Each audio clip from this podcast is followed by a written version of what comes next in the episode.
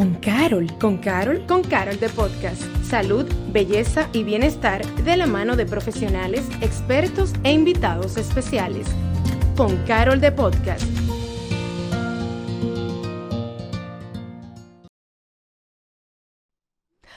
Hola y bienvenidos a otro episodio de Con Carol de Podcast. Te habla Paloma Rodríguez, host de este podcast, y en el día de hoy, bueno, ya estamos en febrero y como les comenté la semana pasada, eso significa que en Farmacia Carol estamos en alerta roja por el corazón, nuestra primera campaña de responsabilidad social del año, que en estos 21 años continúa buscando cuidar corazones. Y es por esto que en el día de hoy nos encontramos de la mano de una profesional que nos va a acompañar para hablarnos de todo lo que es la salud cardiovascular. Con nosotros, la doctora Rafaelina Concepción, médico cardióloga, internista con entrenamiento en rehabilitación cardíaca y presidenta de la Sociedad Dominicana de Cardiología. Así que si alguien sabe lo que es todo el tema de cardiología, es esta señora que me acompaña en el día de hoy.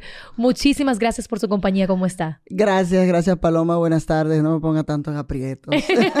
o sea, doctora, que yo estaba comentando antes de de, comenzar el programa, para las personas que, el podcast, para las personas que nos ven en YouTube, se dan cuenta que hoy decidí venir hasta en ropa de ejercicio porque yo estoy puesta para mi salud y, y entiendo. Vas para el gym. Voy a, claro, porque uno tiene que mantenerse siempre en movimiento y creo que eh, hoy en día nos hemos acostumbrado a tener trabajos que, que conllevan más sedentarismo. Estamos mucho que en la tablet, que en la computadora, que en el celular y no acostumbramos necesariamente por el ritmo de vida que los tapones a tal vez hacer eh, actividades que tengan que ver con movimientos. ¿Y cuál es, y, con esto entiendo que parte uno de los grandes retos que tenemos como, como sociedad en el mundo, Así es. de que mientras menos movilidad tenemos, más riesgos cardiovasculares. Más riesgos. ¿Cuáles son estos principales retos que enfrentamos en la salud cardiovascular? Mira, el ejercicio es importante en el ser humano y en la mujer y en el hombre y no importa las edades. Eh, los protocolos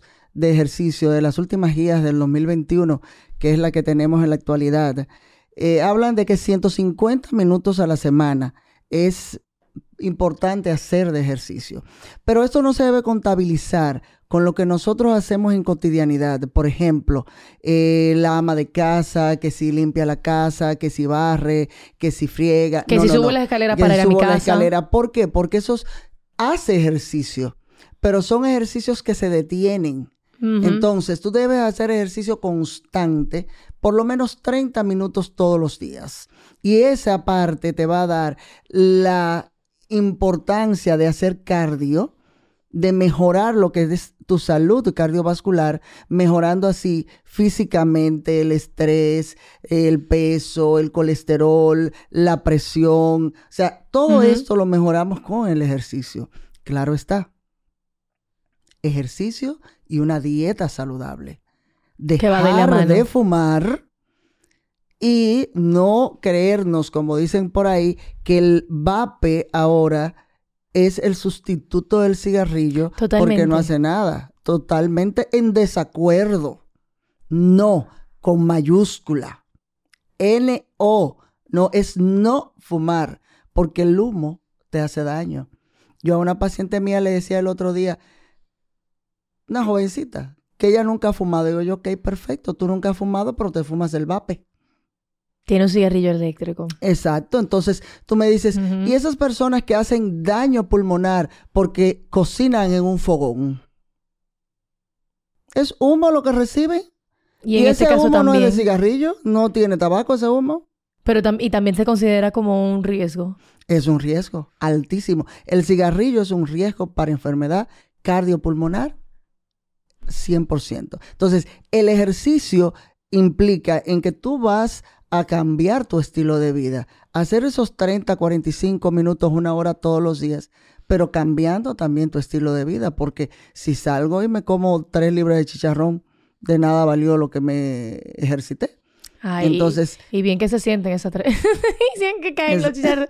Pero es verdad, a largo plazo. entonces, la gente lo dice como el balance entre el gym y el yam. Exactamente. Es como que yo hago ejercicio para poder darme este gusto. No, Pero a la larga no, te estás colaborando. Exactamente. Todo el mundo quiere estar obligado con un peso. Quiero bajar de peso, quiero bajar de peso. Ahí vienen las cirugías, ahí vienen las bariátricas, ahí viene todo. pero y la calidad de, la comida. La calidad de vida que tú llevas no es la misma. Entonces, esa cantidad de comida, esa calidad de comida que comes con muchos carbohidratos, con mucha grasa, con mucho azúcar, te hace un daño espectacular en el organismo. Entonces, te va cerrando lo que son los ductos que tenemos, que son las arterias, y esas arterias se llenan de colesterol, de estrías grasas. Y esas, esos colesteroles se van pegando en esas arterias que son los que te provocan las disminuciones de flujo que te pueden provocar isquemia, te pueden provocar infartos, te pueden provocar trombos. Entonces ahí está el daño vascular que tenemos, secundario a veces a la alimentación que tomamos.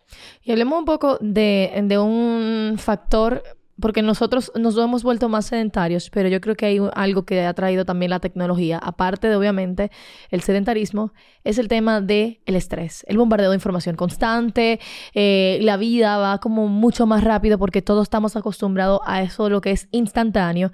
Y tengo entendido que ya se ha comprobado que hay unas repercusiones directas del estrés con eh, la salud cardiovascular. Claro, totalmente, totalmente directa, porque el estrés hace lo que se llaman descargas adrenérgicas. Se aumenta lo que es la frecuencia cardíaca, aumentándote por ende la presión porque la presión arterial está dada por gasto cardíaco, resistencia periférica y frecuencia cardíaca. Entonces esto hace un aumento de la frecuencia y hace un aumento de la presión. Aparte de que hay otras sustancias que se descargan en nuestro organismo con el estrés y no nos hace reaccionar adecuadamente a nuestro cuerpo por ese embate que llevamos día a día. Que el tráfico, que el trabajo, que la... De la cotidianidad, sí. Es, en lo que vivimos todos los días. La cotidianidad. Estresados todo el tiempo. Entonces, ¿qué sucede con esto?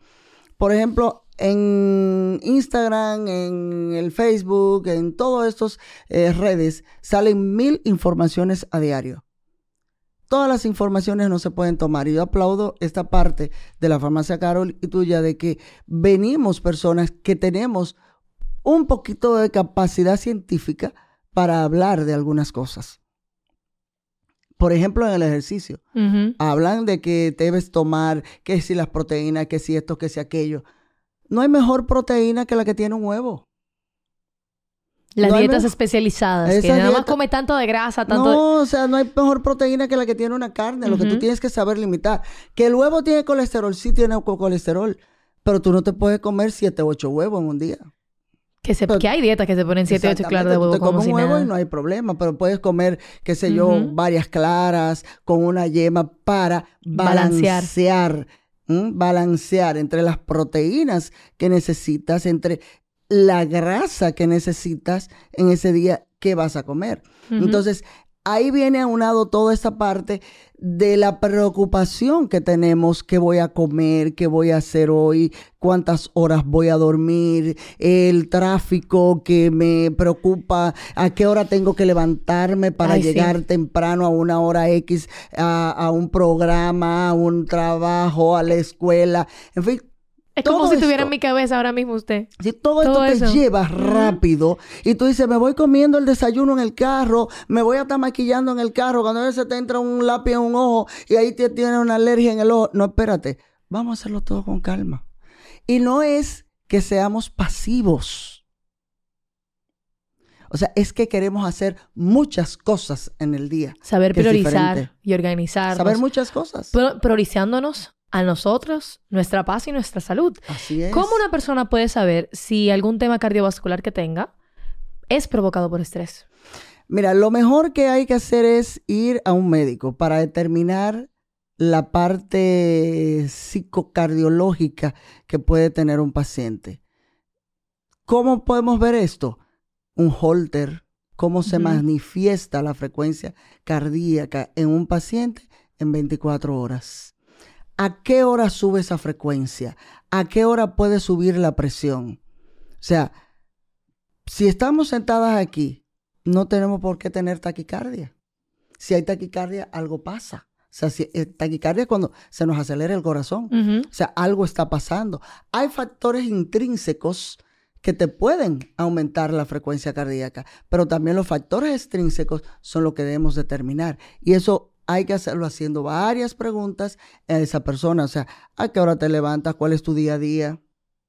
¿Cuáles son tus hábitos? ¿Cómo reaccionas ante eh, una persona que te tocó el claxon, o sea, la bocina, pa, pa, pa, pa, cómo tú reaccionas. O sea, qué tipo de personalidad tú tienes, tipo A, tipo B. O sea, si tienes unas reacciones abruptas, o sea, todo eso hay que irlo valorando y a veces hay que hacerle hasta test psicológico, pero también qué tú haces.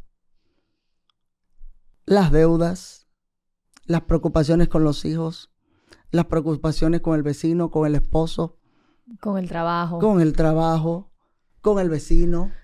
O sea, todo eso te puede causar estrés. Entonces ya, ya vemos cómo se une la salud mental y lo psicológico con lo científico. Que antes yo siento que estaba como, se hablaba todo un poco más separado. Eh, actualmente tenemos que ver y valorar todo. O sea, hay una su especialidad ahora que es la psicocardiología, que habla de lo que la parte psicológica, cómo tú la manejas en cardiología. ¿Para qué? Para poder tener control de las emociones de ese paciente. Que no te suba la presión, que no te suba la frecuencia cardíaca. Porque ahora mismo, si entra alguien gritando por ahí, nosotros nos vamos a alterar y nos vamos a emocionar. Pero las emociones son, diferentes en un ser humano.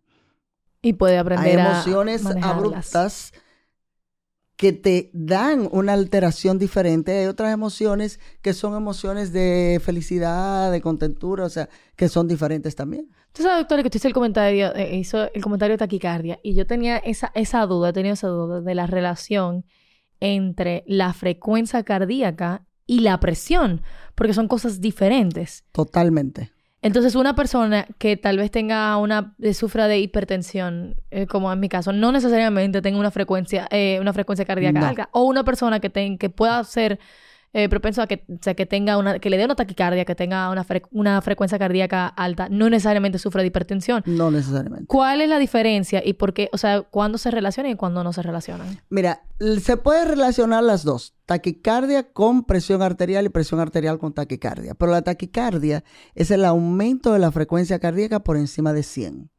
Bradicardia, o sea, cuando está baja es por debajo de 60. ¿Qué sucede con esto? El ser humano para tener una frecuencia cardíaca idónea debe andar de los 65 a 85. Y ya se habla que hay que tener en cuenta en pacientes que tienen 90, 95 porque están taquicárdicos. O sea, un corazón que está trabajando muchísimo. Entonces, puede elevar presión. Hay factores neuroreguladores en nuestro organismo que regulan esa frecuencia está alta, pues entonces vamos a bajar presión por otra vía para que no me suba una cosa o la otra. Bajo el gasto y entonces dejo frecuencia cardíaca elevada. Elevada ligeramente, pero la frecuencia cardíaca eleva por circunstancias X, miedo, estrés, algunas sustancias externas del cigarrillo, el alcohol, pueden elevarte la frecuencia cardíaca medicamentos. ¿Y esas mismas cosas no pueden, no podrían elevar, por ejemplo, la, presión? Sí, pueden elevar la presión. Medicamentos que utilicen, por ejemplo, los asmáticos que utilizan eh, las bombitas de salbutamol y X cosas, pueden elevarte frecuencia cardíaca. El tiroides puede, alteración tiroidea puede elevarte la frecuencia cardíaca. Arritmias per se que sean intrínsecas por daños de tu propio corazón. O sea, porque tú puedes ser un paciente arrítmico tener taquicardias, tener fibrilación ventricular o supraventricular, o por crecimiento de cavidades, o simplemente porque tienes un foco ectópico que me hace esa descarga eléctrica en tu corazón y hay que ver qué está pasando. Y no necesariamente tú tienes que ser hipertenso. Cuando hablamos de, de que tenemos que mantener entrenándonos, por ejemplo, siempre se habla eh, la gente siempre, hay un día de cardio. Casualmente el cardio tiene que ver con cardio, corazón. Sé que en verdad uno entrena su corazón, correcto. Y entonces, ¿cuáles serían esos ejercicios eh, correctos para uno poder asegurar tener una salud cardiovascular? Esos son los ejercicios aeróbicos, ejercicios aeróbicos y anaeróbicos. Los anaeróbicos son los ejercicios de fuerza. O sea, donde tú haces fuerza con pesas, piernas, brazos o todo esto. Los anaeróbicos, los aeróbicos son los ejercicios donde tú mueves todo tu cuerpo. Al mover todo tu cuerpo, se activa todo el organismo. Se activan las células, se activan las venas, se activan las arterias. Todo esto es un movimiento constante de todo el cuerpo. El, ejercicio de pesa, tú haces pesa, el fit, en un solo lugar. Sí, la fuerza va, al bíceps, al tríceps, a músculos específicos. A un lugar específico. Esos no son ejercicios eh, aeróbicos. Esos ejercicios no es que no sean necesarios porque tampoco eh, el que nos está escuchando dice, bueno, pues yo nada más voy a hacer ejercicios de aeróbicos, eh, que son los ejercicios eh, de cardio. No, porque al final también hay que desarrollar todos los músculos. Exactamente, tú tienes que ejercitar todos los músculos para que después no tenga flacidez en uno y menos en otro. O sea, lo que hay que hacer es una combinación de todos. O sea, puedes hacer en un mismo día, hacer 30 de uno, 30 de otro, pero siempre hay que tener en cuenta en el ejercicio mantener un nivel de calentamiento, ejercicio máximo y enfriamiento para que los músculos no se dañen. Ah, que eso mucha gente lo evita a veces, eh, el estirar antes, el calentar y luego el final de... Y eso ayuda bastante también en la recuperación a la hora, luego de hacer ejercicio, sobre todo si son intensos. Y sobre todo en las articulaciones, que no se te dañan las articulaciones porque no tienes una, o sea, una resistencia en la cual tú no has calentado ese músculo. Ay, sí, se lo dice una... Mire, yo, yo me operé de las rodillas, eso no es relajo. yo soy operada de las rodillas, eso no es relajo. Hay que cuidarse todo eso, todo eso. Doctora, y normalmente, por ejemplo, cuando hablamos de... Sobre todo en este primer trimestre del año, las personas siempre empiezan el año que me puse para el gimnasio, que me puse para mi salud. y eso va de la mano muchas veces con una dieta, que muchas, en, en ciertas ocasiones, no necesariamente viene eh, desarrollado de una manera para crear necesariamente un hábito a largo plazo, sino temas por temporada. Ahora mismo estoy haciendo una, por ejemplo, una keto que una persona que come altas, que come mucha proteína, poco carbohidrato, muchas grasas, o, o sea, como que, ¿cuál viene siendo esas implicaciones y cómo puede eso afectar al corazón a largo plazo. Son estas dietas momentáneas eh, convenientes, hacerla de dos o tres meses y tal vez no le haga mucho daño. ¿O realmente cuál es su opinión al respecto? Mira, los pacientes cuando se le habla de dietas abren los ojos y dicen, ya, me lo quitaron todo. Y somos muy dados para llevar dietas, que si la keto, que si la mediterránea, que si la solo carne, que, la si la otro, que la... O sea, hay infinidades de dietas. Yo digo que la mejor dieta es el cambio de tu, estilo de vida y llevar una dieta saludable. La dieta mediterránea es una de las mejores dietas que es rica en pescados, tiene carnes, es una dieta muy, muy variada, con muchos vegetales, granos, o sea, tiene de todo. Yo creo que lo mejor que tú debes hacer es llevar una dieta saludable con variabilidad en calidad y cantidad. La dieta cetogénica, como su nombre lo dice, hay que tener cuidado con estas dietas porque es muy popular porque ahora mismo. nada más te va a un lado de tu organismo, mm. aumentando grasas, aumentando proteínas y disminuyendo carbohidratos. Necesitamos de todo, grasas, proteínas, eh, las eh, fibras, todo, todo lo necesitamos, pero en cantidades mínimas.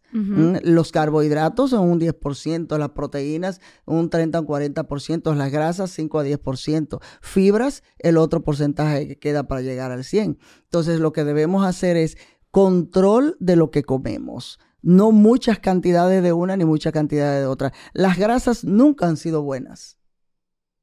Nunca han sido Hay unas que son, que se le dice grasas saludables, que son las que vienen como aguacate. Exacto. O algunas almendras. Pero si tú te comes 10 aguacates en un día, también te va a hacer daño. Entonces, por eso te digo cantidades y calidades. Entonces, es saber variar, variar.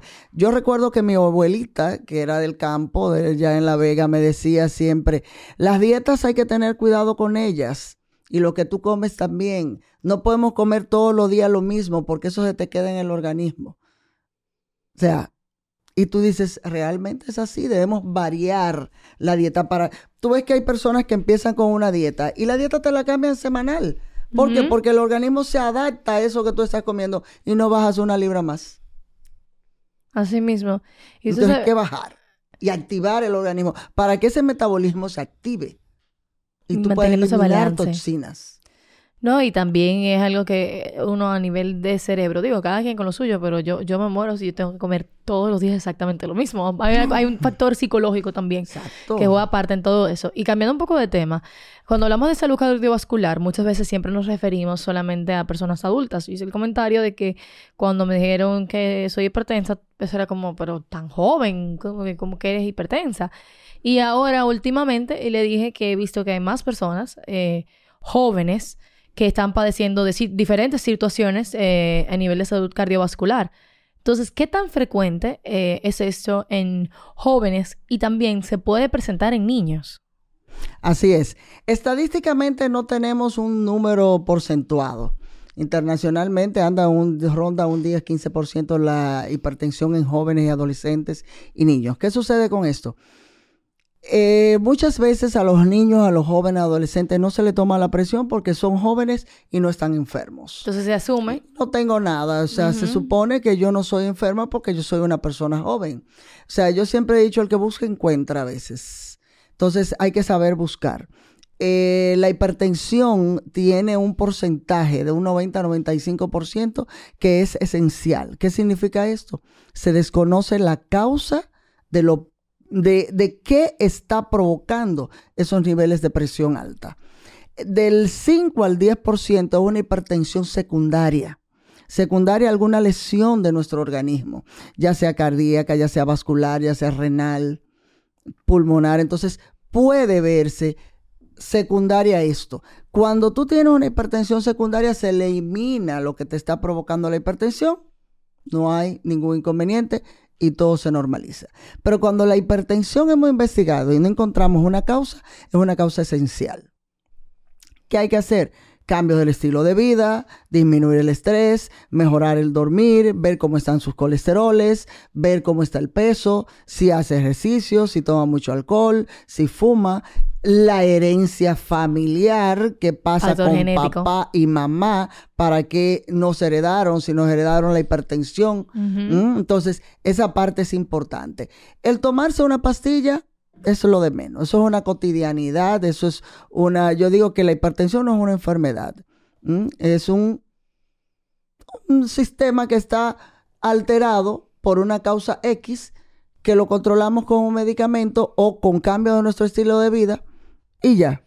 Y no tienes por qué hacer más nada. Lo preocupante es si no la controlas, si no llevas un control de eso, ¿qué si te, que te puede provocar? El, el control de la presión a veces es difícil. Muchas veces encontrar el medicamento idóneo o la dosis idónea y convencer al paciente que este medicamento no me le va a hacer daño. Que lo que le va a hacer daño es los niveles elevados de la presión. Donde los niveles elevados de presión te pueden provocar infarto te pueden provocar edema agudo de pulmón, te pueden provocar alteración de los riñones, te pueden provocar accidentes cerebrovasculares. Entonces, muerte súbita. Entonces, todo esto, ¿qué va unado? La hipertensión, cuando no se trata, te hace una hipertrofia de ese músculo cardíaco porque está trabajando igual que un músculo externo de nuestro, corazón, de nuestro organismo. Aumenta la hipertrofia, o sea, aumenta el grosor de lo que es el corazón y al cabo del tiempo va y provoca lo que es una falla cardíaca secundaria a hipertensión. Entonces es un paciente que sale más costoso tanto a la familia como al Estado por un no control de la presión arterial que muchas veces es simplemente por no tomar su medicamento. Y, es, y ahí va que es muy importante que se cheque cuando son jóvenes porque uno no se preocupa por eso tal vez, e incluso empujar a que si te estás chequeando en algún momento de algo, que aprovechar, mira, podrían tomarme la presión, porque uno al final no sabe y eso es algo tan sencillo como tomarse una pastilla todos los días, que puede salvar tu vida a largo plazo. Claro que sí, y no, y chequearse la presión, ver, o sea, hay una etapa del, de, del adolescente, cuando tú entras a la adolescencia, para entrar ya al adulto joven, que esa, ese paciente no es de nadie ni del pediatra, ni del internista, ni del cardiólogo. lo llevo? Ninguno lo quiere. Entonces, pero alguien tiene que tomarlo. Sí. ¿Por qué? Porque en esa etapa puede ocurrir cualquier cosa y no tener control. Y por eso muchas veces tenemos jóvenes que fallecen de una muerte súbita, pero estaban enfermos. Simplemente nunca se midió. Que era lo que te, decía, te decía. nunca se, ve en niños y en adolescentes, pero simplemente como no se mide, no Porque se sabe. estoy sana. Porque me veo sana. y voy a la enfermedad silente, que puede ser un caso como esto. Ya yéndonos a adultos mayores, ¿qué reto representa la enfermedad subclínica del corazón y el cerebro? Y si podrías podría explicarnos un poco, en palabras más llanas, qué significa enfermedades subclínicas. Mira, las enfermedades subclínicas, como su nombre lo dice, es, tú tienes una clínica. Si te duele la cabeza, tú dices, me duele la cabeza, ¿por qué?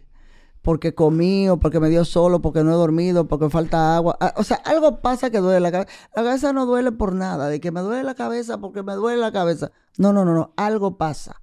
O estoy cansada, mala visión, algo sucede de por qué duele la cabeza. La enfermedad subclínica es aquella que no tiene una manifestación clínica adecuada y que el paciente no va al médico porque no me siento nada.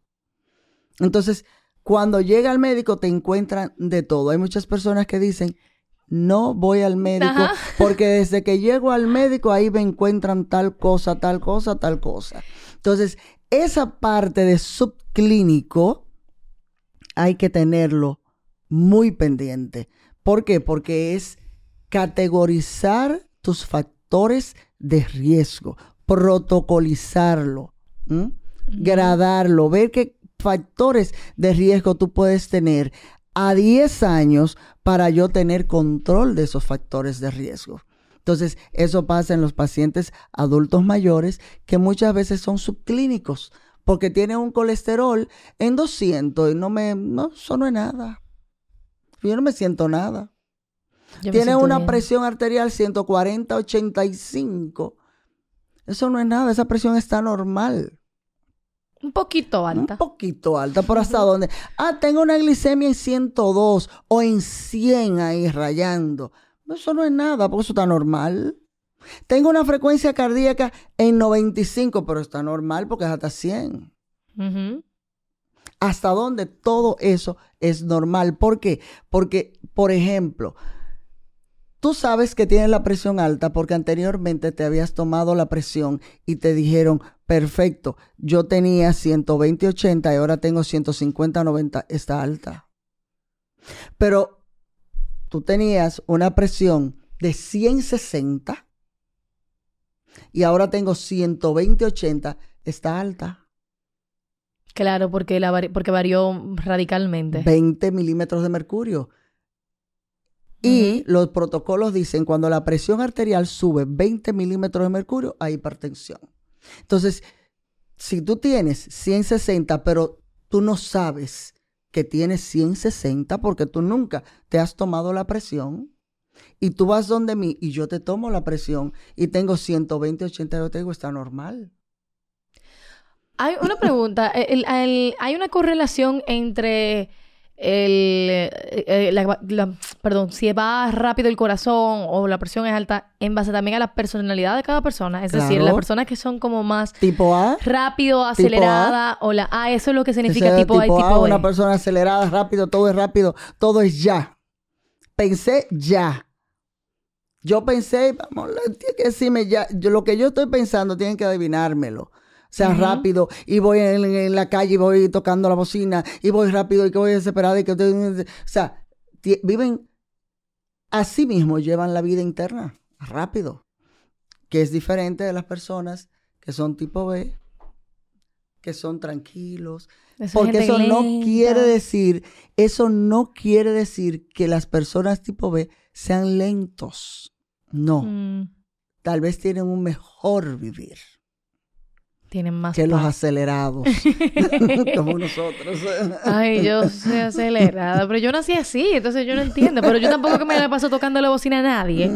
Yo me la paso muy calmada, simplemente, naturalmente, soy más, soy como, naturalmente soy rápida. Sí. Y ahí va como... Todo es rápido, todo es rápido. Pero ahí va un tema de que la gente hasta nada, hay gente que nace así simplemente, que es como piensa más rápido, más ágil hasta en toma de decisiones, no necesariamente desesperado sino rápido. sí, los tipos de personalidad, eso tú lo traes genéticamente. Y ya volviendo ahora al inicio de, de, todo esto, cuando la presenté, estuve comentando que usted es la presidenta de la Sociedad Dominicana de Cardiología. Me gustaría que nos contara un poco de qué se trata este organismo y a qué se dedica. Mira, la Sociedad Dominicana de Cardiología tiene ya casi 60 años y estamos eh, prestos, nuestros objetivos principales son garantizarle al cardiólogo la parte científica de actividades que se puedan hacer en el año en todo lo que es el país. Apoyo a lo que es tanto en actividades nacionales como internacionales, como en, alguna contingencia, algún problema, aparte de investigación para determinar qué patologías abundan en nuestro país. Nosotros estamos prestos, por ejemplo, este año a hacer investigaciones. Desgraciadamente, las investigaciones salen costosas. pero son sumamente importantes para son sumamente importantes. Nosotros tocamos puertas para ver quiénes nos pueden ayudar y ver qué podemos hacer para determinar ¿Qué tiene nuestra población? ¿Qué pasa contra nuestra población? Por ejemplo, hemos hablado en múltiples ocasiones eh, de las muertes súbitas que hemos tenido en nuestro país y que necesitaríamos en un momento determinado que a todo el que fallezca de una forma eh, de inadecuada o desconocido un diagnóstico, se le haga una autopsia porque es lo que nos va a determinar a nosotros saber de qué han fallecido. Entonces, eso es una de las cosas que hemos hecho. Muchísimas gracias, doctora. Primero por su tiempo en el día de hoy acompañándonos aquí en Con Carol de Podcast y también por la labor que realiza dentro de esta eh, la sociedad, porque al final en la Sociedad Dominicana de Cardiología, porque ya yo sé que eso es algo más como yo creo que eso definitivamente es pasión. Así Y va más allá solamente de sus consultas. Y personas así con esa, con ese nivel de compromiso ante lo que es nuestra salud como país, como sociedad. Es muy necesaria. Yo quisiera que usted invitara a las personas eh, para que sepan cómo pueden consultarse con usted, cómo pueden seguirle en las redes sociales y también eh, a la Sociedad Dominicana de Cardiología. Sí, gracias. Eh, yo estoy en redes sociales como Rafaelina Concepción, así mismo mi nombre, en Instagram, Facebook, Twitter, mi nombre completito. Y estoy en La Vega, ciudad culta y olímpica y carnavalesca. ahora estamos ya de carnaval es un sufrimiento tal vez para mí, pero estamos de carnaval y estoy en el Centro Médico Padre Fantino. En La Vega estamos a sus órdenes. Y aquí en la Sociedad Dominicana de Cardiología, que asimismo también como Sodocardio RD encuentran eh, en Instagram y en Facebook. Muchísimas gracias, doctora. Y recuerden estar atentos a las redes sociales de Farmacia Carol, donde van a conocer todas las actividades y, los, y las promociones relacionadas a la campaña Alerta Roja por el Corazón. Y recuerden que todos estos próximos episodios este episodio del pasado y los próximos que vienen, vamos a seguir eh, nutriéndonos de más conocimiento de lo que es la salud cardiovascular que es tan necesaria. Mi nombre es Paloma Rodríguez. Recuerden que me pueden encontrar en las redes sociales como Paloma Rodríguez ve y seguir las plataformas, las plataformas de Farmacia Carol. Muchísimas gracias por tu compañía y nos vemos en un próximo episodio de Con Carol the Podcast. Gracias por acompañarnos a Con Carol de Podcast. Nos escuchamos en un próximo episodio.